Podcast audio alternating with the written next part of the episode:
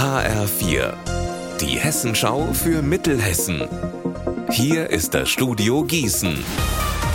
Ich bin Anne-Kathrin Hochstrat. Hallo.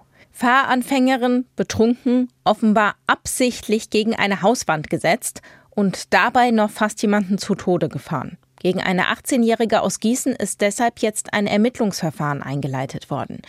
Wegen des Verdachts der versuchten Tötung. Eva Rösler mit den Details. Die junge Frau feiert am Samstag in der Ludwigstraße in Gießen.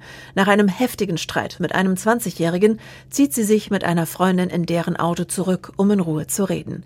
Auf einmal startet die 18-Jährige das Auto ihrer Freundin, dreht eine Runde, kommt wieder in die Ludwigstraße zurück und fährt an dem 20-Jährigen so dicht vorbei, dass der zur Seite springen muss.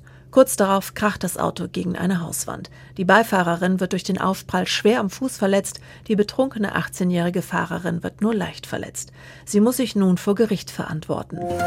Wenn Kirschblüten in weiß und rosa leuchten, dann ist das ein ganz besonderer Zauber. Das wird in Japan mit dem traditionellen Kirschblütenfest gefeiert. Aber das Ganze geht auch in Marburg. Die Stadt feiert das erste Kirschblütenfest am Samstag, den 22. April das ist nächste Woche. Heute ist das Programm vorgestellt worden. HR4-Reporter Benjamin Müller, was gibt's denn da alles und warum überhaupt Kirschblütenfest in Marburg? Ja, also in Marburg stehen auf der Stresemannstraße im Südviertel rund 100 japanische Kirschbäume und die sind da vor 24 Jahren gepflanzt worden. Die ziehen jedes Jahr eh die Menschen an, die machen dann Fotos und jetzt wird aus der Attraktion eben ein ganzes Fest.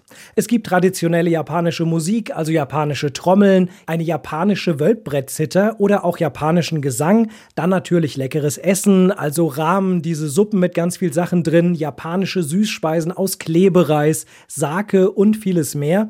Die Stadt sperrt die Straße dafür auch teilweise und es werden bis zu 3000 Besucher erwartet. Und damit auch alles authentisch ist, hat die japanische Community in Marburg fleißig mitgeholfen, alles vorzubereiten.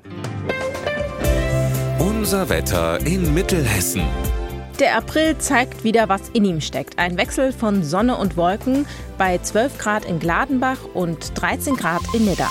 Heute Nacht fängt es an zu regnen. Der Regen bleibt dann auch morgen. Ihr Wetter und alles, was bei Ihnen passiert, zuverlässig in der Hessenschau für Ihre Region und auf hessenschau.de.